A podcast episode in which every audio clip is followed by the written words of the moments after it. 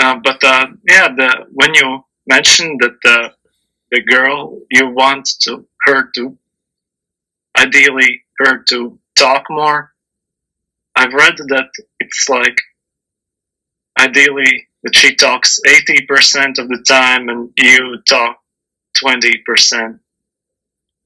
What do you? What are your like thoughts? Does the percentage? I, I wouldn't I wouldn't matter? I wouldn't worry about percentage, but as I was saying before, like if if you're having a conversation with her and she's doing most of the talking, you're in a pretty good spot. Like you, people generally feel good about conversations when they're doing talk when they're doing the talking, right? So that's the vibe they're left with.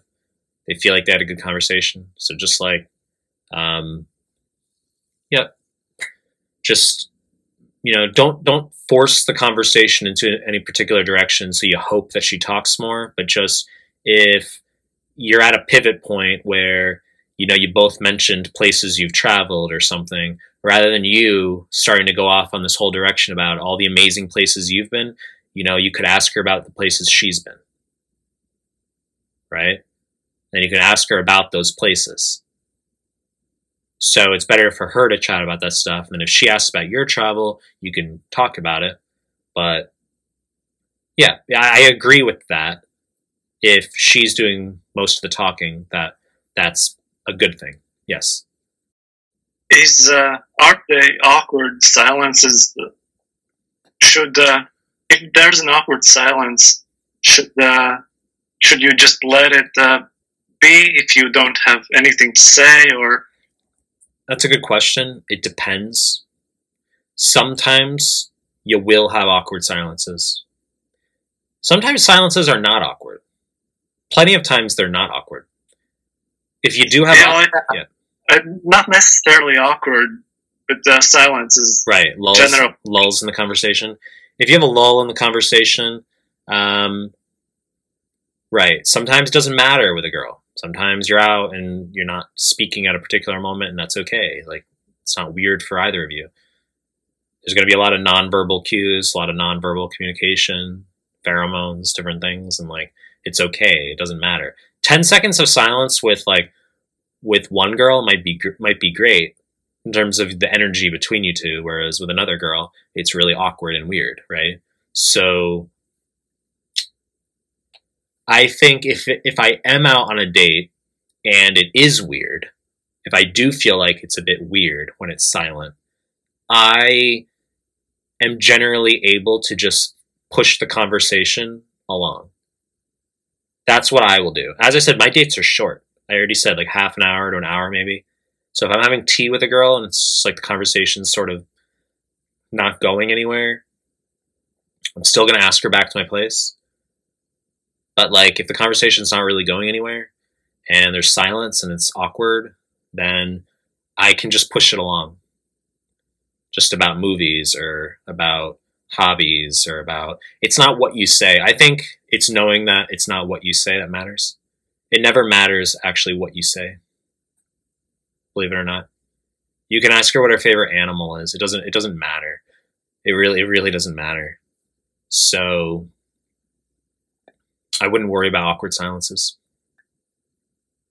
well, if it doesn't matter what you say, then it seems like uh, what matters is to keep the conversation going. Then, yeah, there's if there's like uh, moments of uh, silence, then then uh, then it's not good, or well, that's how it uh, how it seems.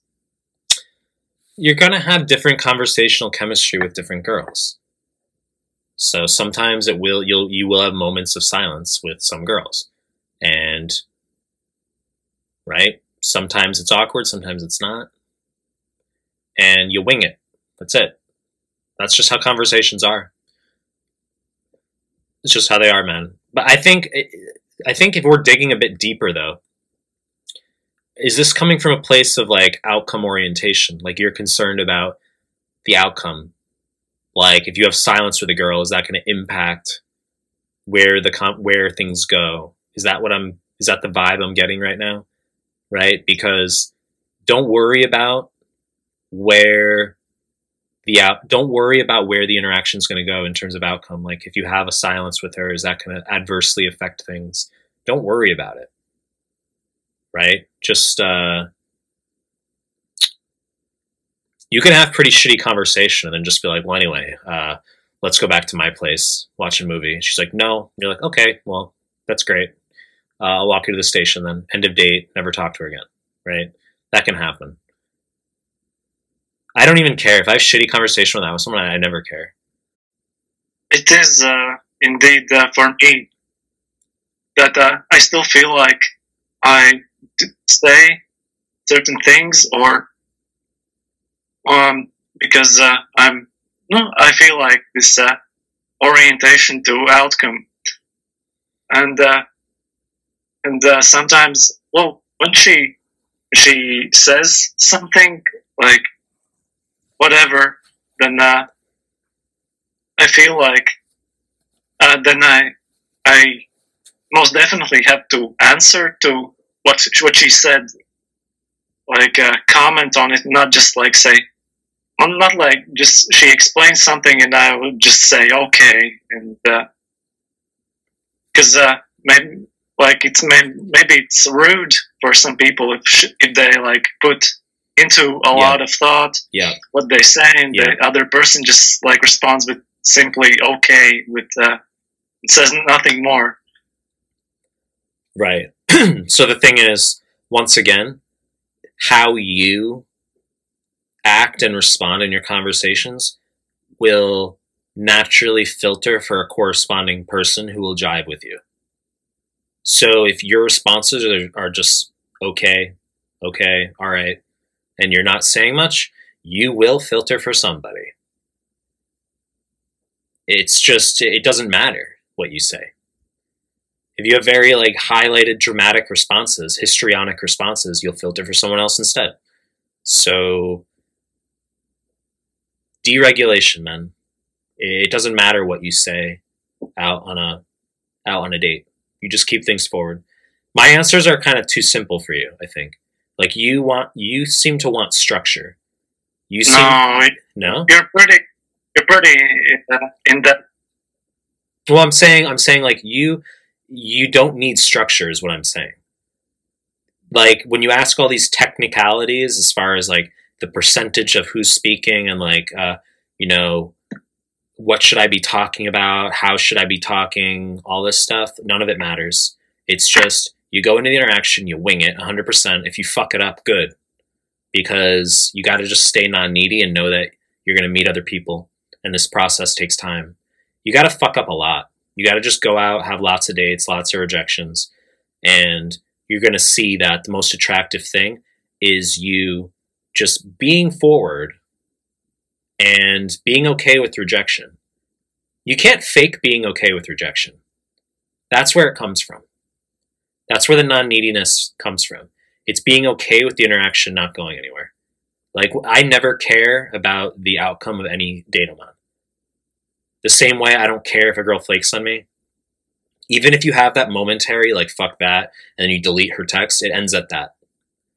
It ends at a fuck that, and that's it. Sometimes there's no there's no there's no reaction at all. It's just okay, delete the text.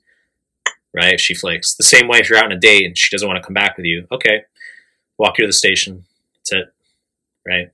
So yes. So my the whole point that I'm pushing is less is more. Less is more. This is very liberating. Many degrees of freedom. And I think 99.99% of the advice out there is all about structuring you rather than deregulating you. All these like thoughts as far as what you should be doing, value exchange, selling yourself, status. All that does is aim to make you more needy. You can't fake non neediness, dude. You can't fake non neediness.